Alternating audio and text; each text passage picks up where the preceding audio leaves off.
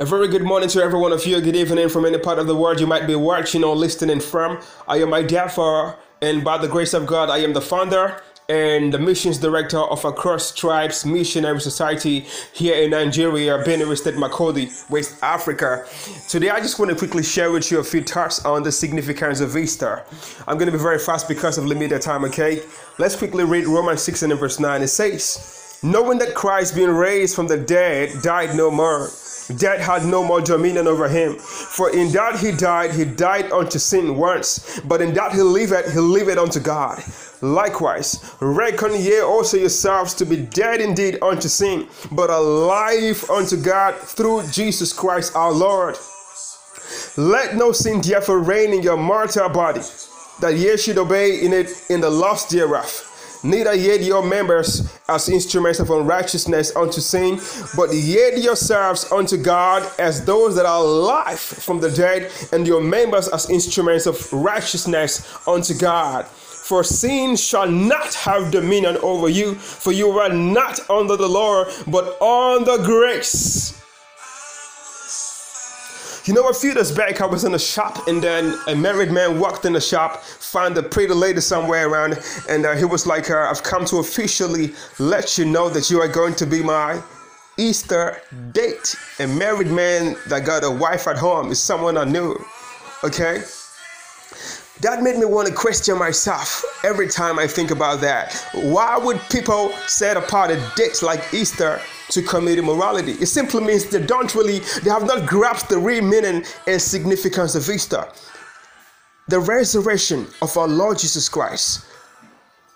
The day of Easter is what we need to sit down, Selah, take a pause and think about our lives. What are we doing? Is God really pleased with our lifestyles? Are we actually crucifying God the second time with our actions, with our words, with our dress code? You don't have no excuse to sin. You don't have no excuse. 1 Corinthians 10 and verse 13. There had no temptation.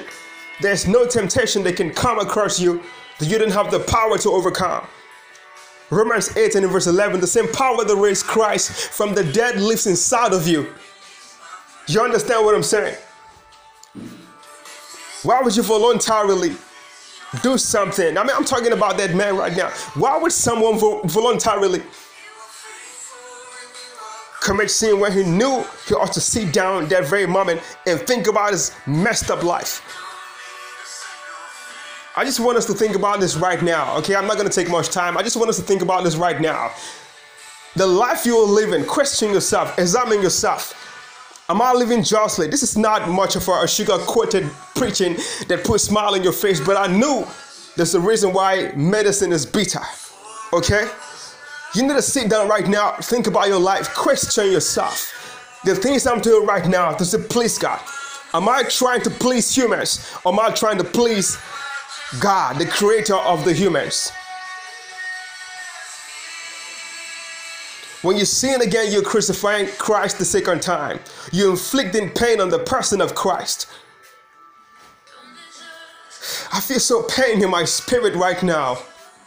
When you're going around crossing cultures, spreading the gospel, there are people that are making your effort to look like you are actually doing nothing. If everyone would understand that the very first day you become born again, the responsibility comes upon you, and that's the Great Commission, the world will become a better place. Trust me.